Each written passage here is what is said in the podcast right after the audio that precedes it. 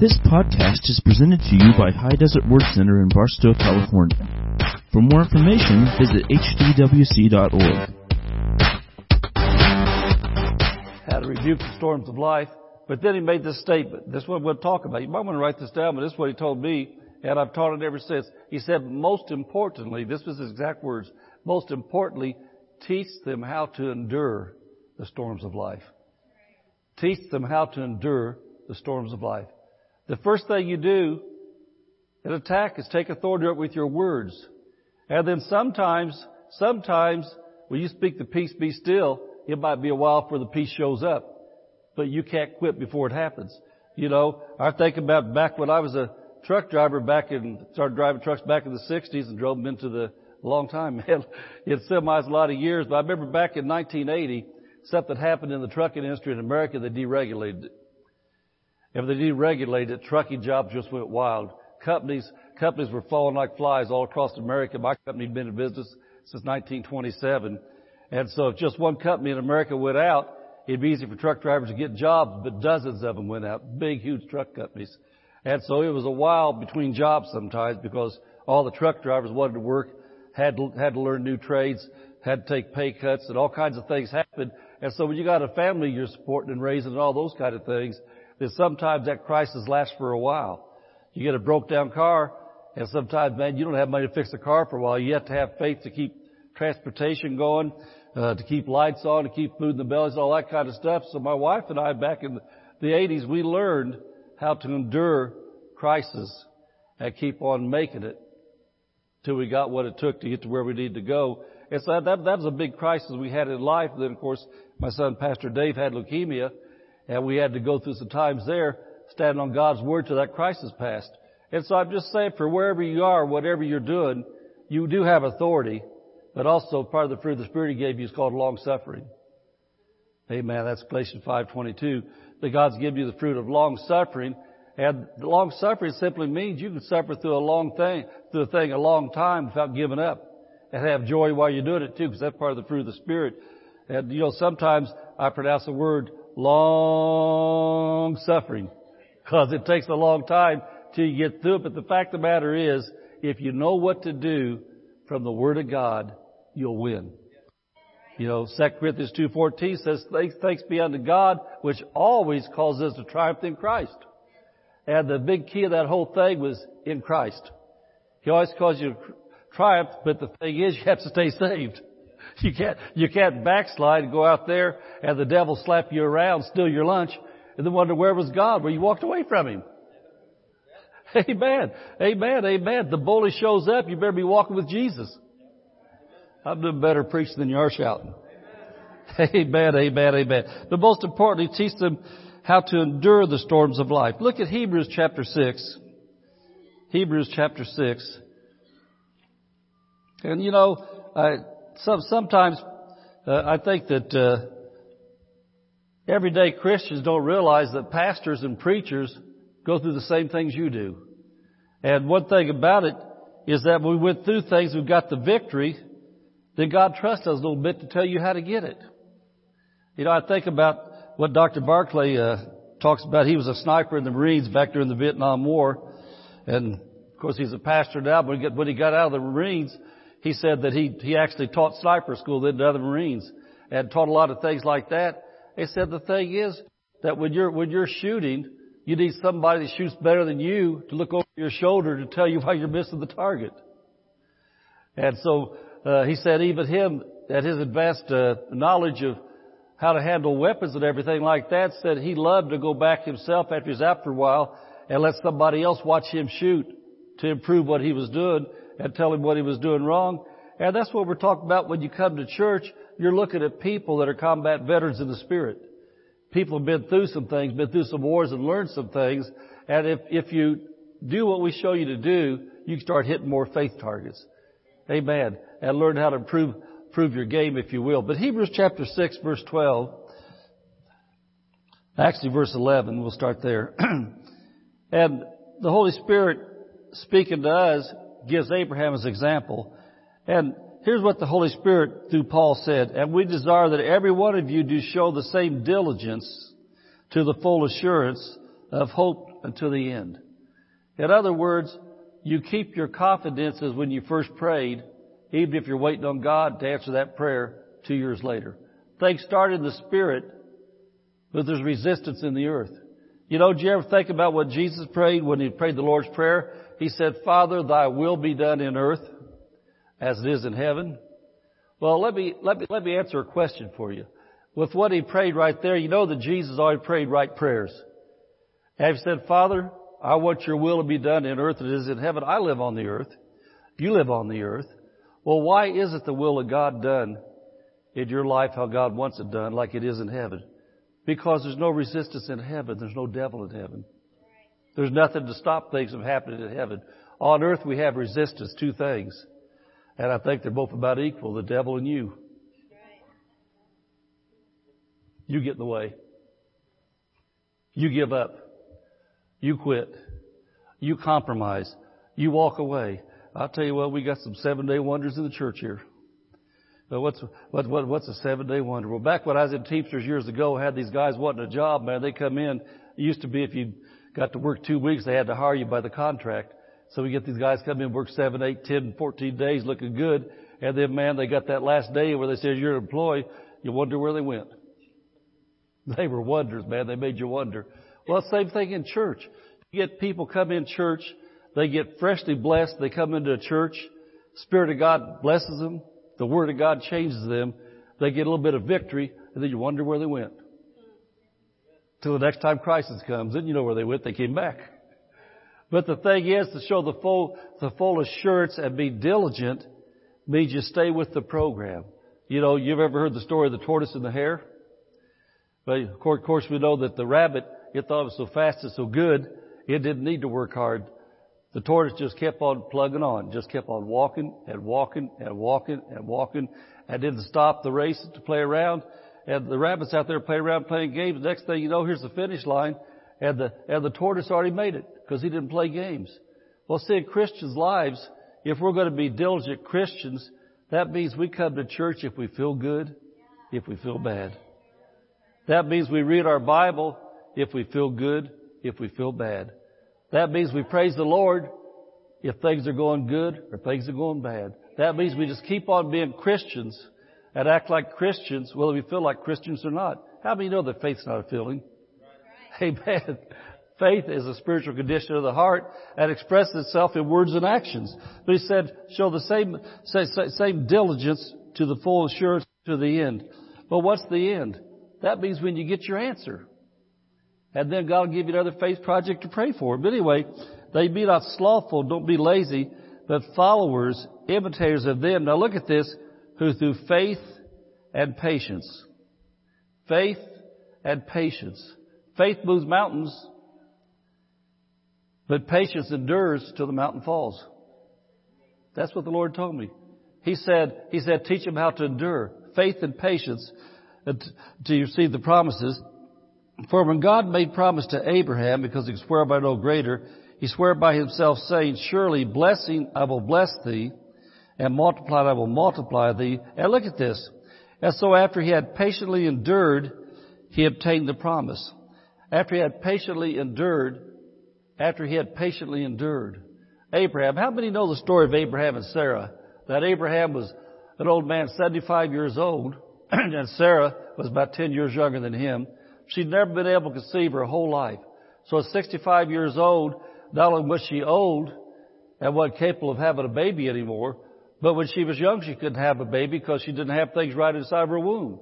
And so when God told Abraham back in that story in Genesis that I'm going to give you a son, I mean, that was going to be a big miracle because his wife needed a, a double miracle. She needed, she needed to be able to have woman stuff working in an old body, plus stuff that never worked before to work. So God had to do two things there. Plus Abraham, at 75 years old, God had to have Abraham in condition too to make babies. So God told him that at 75 years old.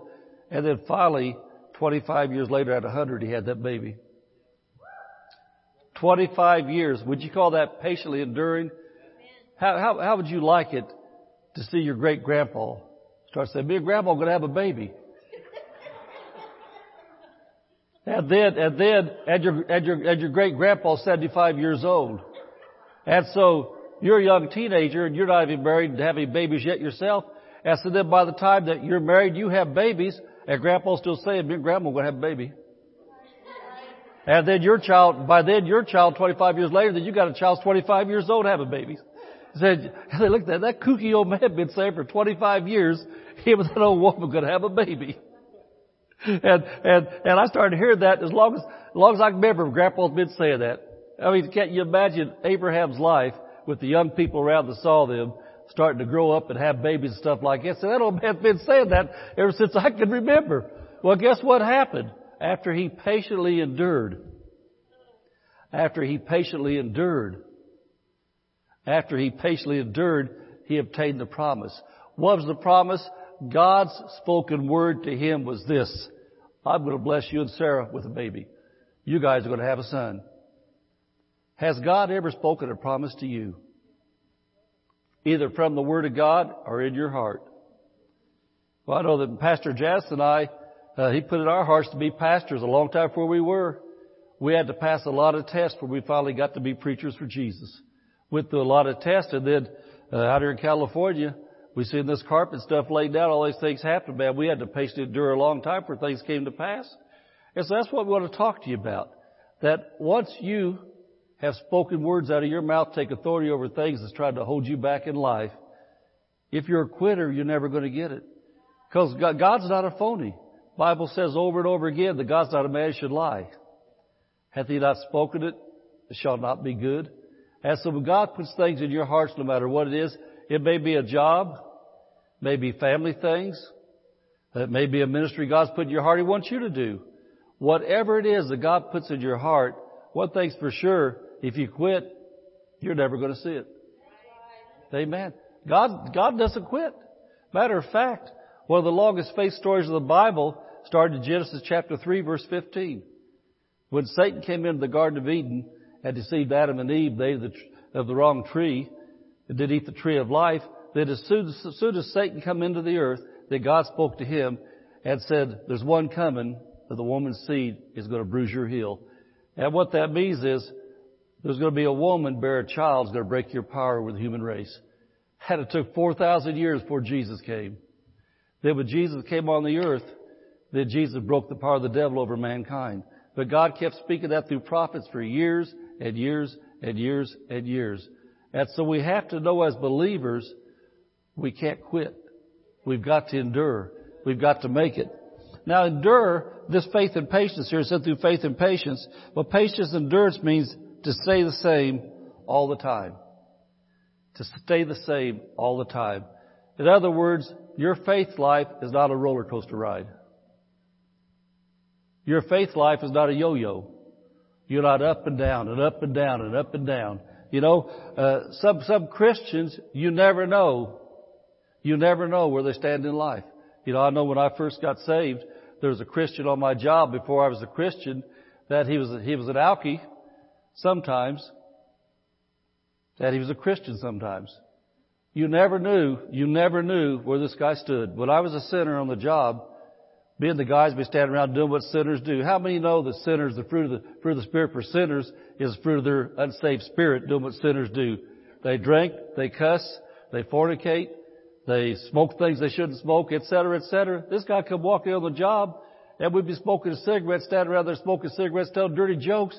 He walk up there read the riot act to us, tells us we ought to be in church. And we're sinners. And then we wouldn't see him for two weeks because he's out on a drunk. He didn't have any credibility. You never knew where the guy stood. He was a yo-yo. Sometimes, sometimes, sometimes he was up walking with Jesus.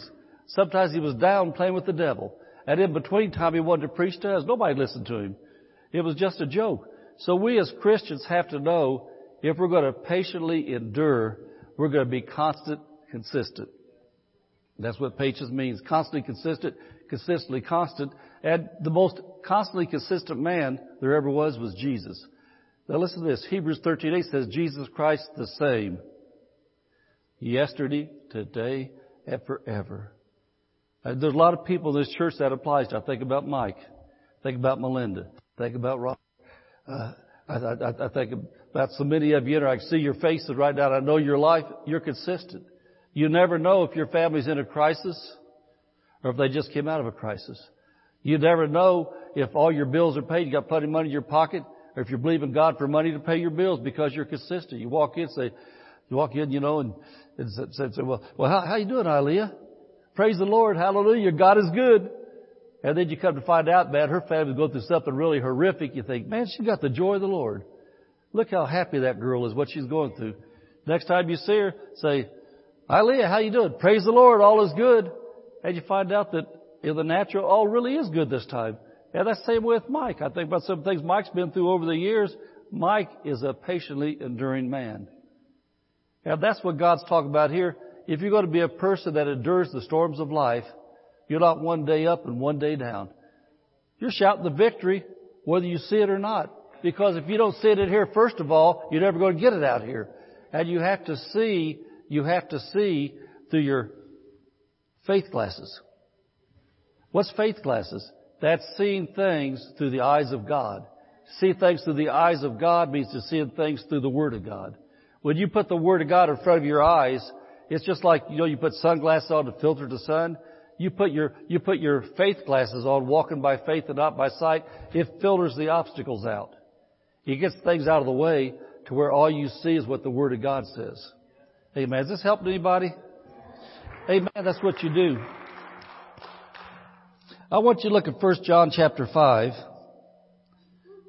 1 John chapter 5 verse 14 and 15. And how many know that in crisis you should be praying? Not whining, not begging, not complaining, not murmuring. Matter of fact, when you read 1 Corinthians chapter 10, at the children of Israel, he talks about how the murmurers got wiped out. Because God couldn't help them because they were murmurers. Numbers chapter, Numbers chapter 12 talks about the murmurers. They never made it because they murmured. Then God, God finally told them, said, as you've spoken in my ears, so will I do unto you. And says they fell. Oh, I don't want that to happen. 1 John 5, 14 and 15. So prayer should be the first thing you want to be doing. And Christ says, and this is the confidence that we have in Him, in God, that if we ask anything according to His will, He hear us. Well, the other side of that coin would be this. If we're not asking according to the will, to His will, He's not hearing us. How do you know what the will of God is? The will of God is the Word of God. If God says it in His Word, if God says, above all things, I want you to prosper and be in health, then you're praying according to the will of God. If you're asking God to help you prosper and live in divine health. Amen. If, if, if, if the will of God is for you to forgive and, and forgive so people forgive you and so God will forgive you, that's the word of God, then you can pray that for forgiveness to work in your family. Because that's the will of God. And so he says, we ask anything according to his will, he heareth us. And look at this. If we know that he hears us, whatsoever we ask, we know that we have.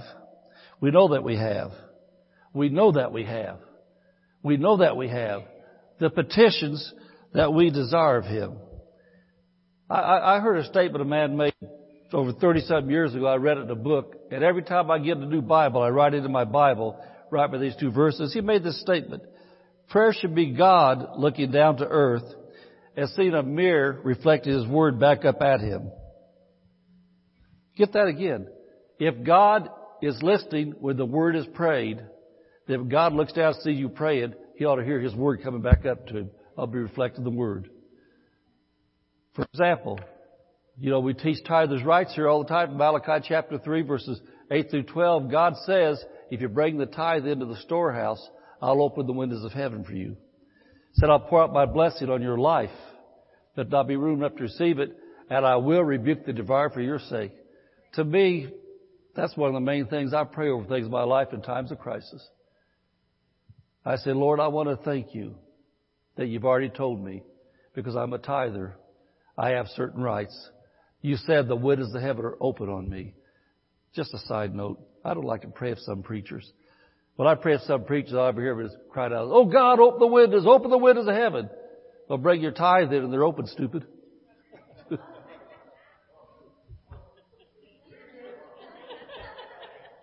and so when I get around whining preachers and they're praying, when they start talking about how unworthy they are, I can't agree when I'm around preachers, start praying that kind of stuff, preach that kind of say, Lord, he's talking about him, not talking about me. I do that. I really do that. I try to keep my mouth shut sometimes if Pastor Dave or with a preacher's meeting comes out loud in a minute two, they poke me like I say, shut up, they can hear you. But 2 Corinthians 5.21 says, we're the righteousness of God in Christ. That doesn't make me unworthy. Now, my own righteousness is a filthy rags, Isaiah said. But I'm not coming on my righteousness, I'm coming on His. He gave me His righteous Holy Spirit. The Holy Spirit is not unrighteous. The Holy Spirit is righteous and I've got it. I'm a new creature in Christ. And so how are you going to have very much confidence in your prayer if you tell God how unworthy you are and what a worm you are? He wants you to come in the name of Jesus. When you come in the name of Jesus, God looks past your ugly face. I'm talking about your religious spiritual face, not your pretty faces. No, because God does not want us to come to Him like Jesus gave an example one time in Matthew chapter 6. He said two people come to pray. A Pharisee, a religious person, and a sinner. And the Pharisee said, God, I'm just so good. Said, I give money to feed the poor. I help so many people. My family is really good family. God, I'm so good. And said the sinner come to God. He said, have mercy on me, God. I know I'm a sinner. Lord, I know I don't deserve anything. God, have mercy on me. And Jesus said, that guy prayed right. Amen. And so when we come to the Father, we say, Father, we know of our own selves. We don't deserve much of anything, but we're not coming in our righteousness. We're coming in the righteousness of Jesus Christ. Lord, we're covered by His blood. He died for our sins. And Lord, I know without Him, I couldn't even get to heaven. I know without Him, I couldn't even breathe. I know without Him, my life is worthless. And so I'm saying when you're talking to the Lord in prayer, He doesn't like this old begging, whining, no count for nothing type prayers. He wants you to come to Him, say, Father, I come to you in the name of Jesus. And Lord, I recognize in the natural right now, there's a crisis in my family. I recognize right now that without your help, we're financially going under. I recognize without your help, I wouldn't be able to get a decent job. But Lord, I've come to you in the name of Jesus. And Lord, I've come to you because Jesus was my substitute. Jesus took my poverty. Jesus took my sickness. Jesus took all the alienation from all the people around him, said they loved him, but they turned on him and crucified him. Lord, I'm coming to you in the mighty name of Jesus. And God's looking down from heaven 1 John 5, 14, 50 says, this is the confidence we have. We ask according to the word. We know He's hearing us. Amen. So when we're coming to Him in the name of Jesus, in crisis, we better know some Bible. Amen. Amen. And so I want you to look at Mark chapter 16. Mark chapter 16. And I'm talking about how to endure the storms of life. The only way I know to have peace and joy in times of crisis is to fall in love with the Word of God. Is to build your life around the Word of God. Mark chapter 16 verse 20, this is of course part of the Great Commission. Jesus told us in His name, preach the gospel, lay hands on the sick, cast out devils, etc. But then it gets down to verse 20 and says these believers went forth and preached everywhere. Now look at this the Lord working with them and confirming their good works. At confirming, at confirming it because they were such great men. No, he says he's confirming the word with signs following. Confirming the word with signs following. And so I know in the church, I learned this years and years and years ago. If we have a lack in the church of the congregation, by that I mean if people aren't getting what God wants them to get to build what God wants them to do, I'll start preaching on that subject. You know, it, whether it's holiness, whether it's becoming spirit filled, get a lot of lost people in, I'll be preaching about how to be born again because it confirms what you're preaching. If, if there's a lot of sickness coming through the church, like happens sometimes at, you know, wintertime seasons change, people start getting sick, I'll start teaching a series on healing. Why do I teach that? He confirms the word that you're speaking. He confirms the word that you're praying. He confirms the word that you're confessing. And so in your lives, In your lives, if you need something changed in a crisis you're facing, Jesus is not going to confirm your begging. You're complaining. You know, matter of fact, Jesus said this in Matthew chapter 6, said your Father knows what you have need of even before you ask. And then he said, pray ye therefore. So God knows what you need, but Jesus said you've got to ask. Amen. So if you want things changed in your life, you got to give Jesus some word to work with. He will confirm. That means He'll cause it to come to pass in your life. What you're praying. You know, Mark 11, 23, Jesus said, you'll have whatsoever you saith. And then in verse 24, He said, therefore, whatsoever things you desire when you pray. And so you have what you say, and you have what you pray.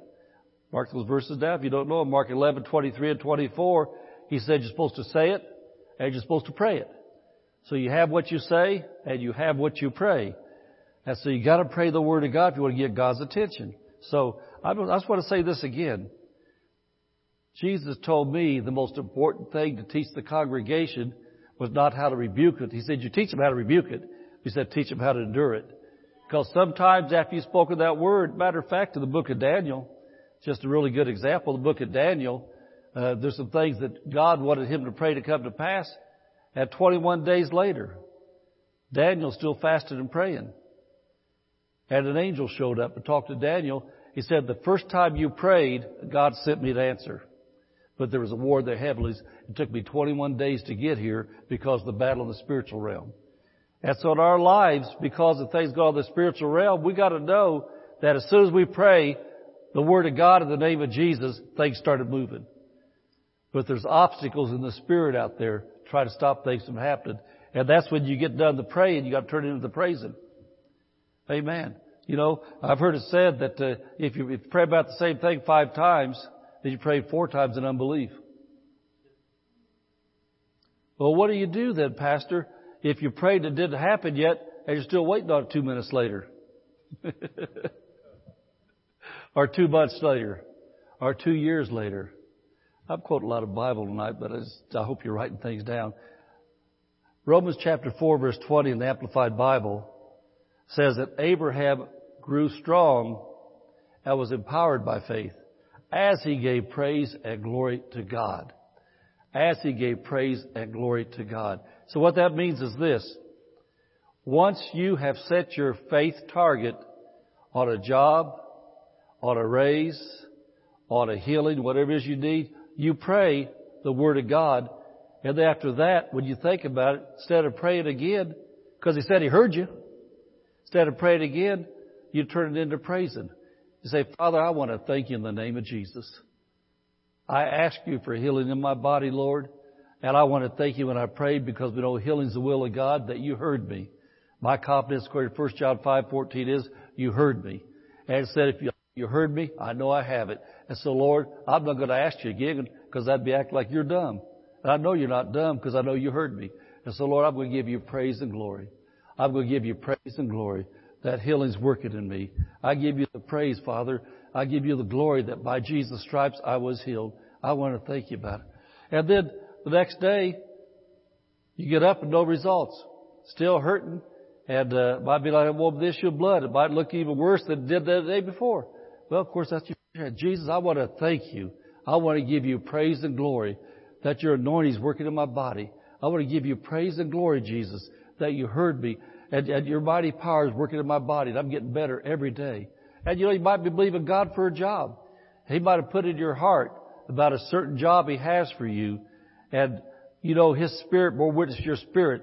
That's your job. Claim it. Grab it. In the name of Jesus, that's yours. Well, there's things going on at that job there you don't know about. There's people moving papers around to get your name up there. There's things happening. One time, one time years ago, I applied for a truck driving job in November of one year, and then I decided, no, I'm not going to do this. I was already preaching, but I need to make some extra money because the hard times going on. And so anyway, I uh, backed off and I, I didn't take that job.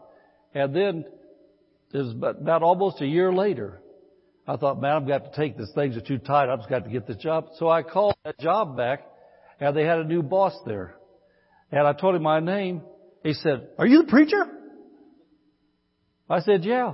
He said, well, I just took this over a few months ago and said I throw away all the applications but yours. Yours jumped off that but left laying on my desk waiting on you to call. and so I'm telling you, there's things happen you don't know about. I mean, I, all I did is told that guy my name. He said, are you the preacher?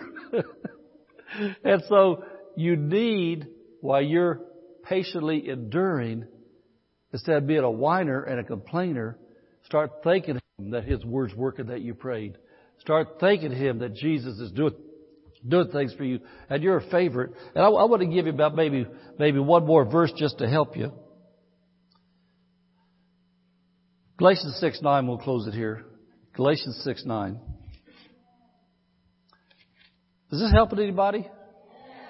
Amen. Amen. This is what you got to do. And you know, uh, Romans 8:31 says, "If God be for you, who can be against you?" And you got to get it settled in your heart. You got to get it settled in your heart that because you're a child of God, God's for you. He's not against you. You got to get that established. He's for you. And there's so many other things I can say. I'm going to look at this one verse right here. But if the devil can get you into doubt that God wants you blessed, he's already stolen from you. And so you've got to get these words, like this verse we're getting ready to look at, in your heart and in your mouth. You gotta get this word in your heart, in your mouth, in your thinking. And if the devil tries to rob you and tell you, oh, God don't really want you to have that, or you're too much of a sinner, or you blew it, you, whatever he says to you, you gotta say, no, no, if God's for me, who's against me? Amen. I'm not, I'm not perfect. The only one was was Jesus. And God's on my side. So anyway, Galatians chapter 6, verse 9 says, And let us not be weary in living like a sinner. Let us not be weary in uh, drinking and smoking marijuana and all the stuff we can do and then think we're going to be able to be the perfect will of God. Let us not be weary in fornicating.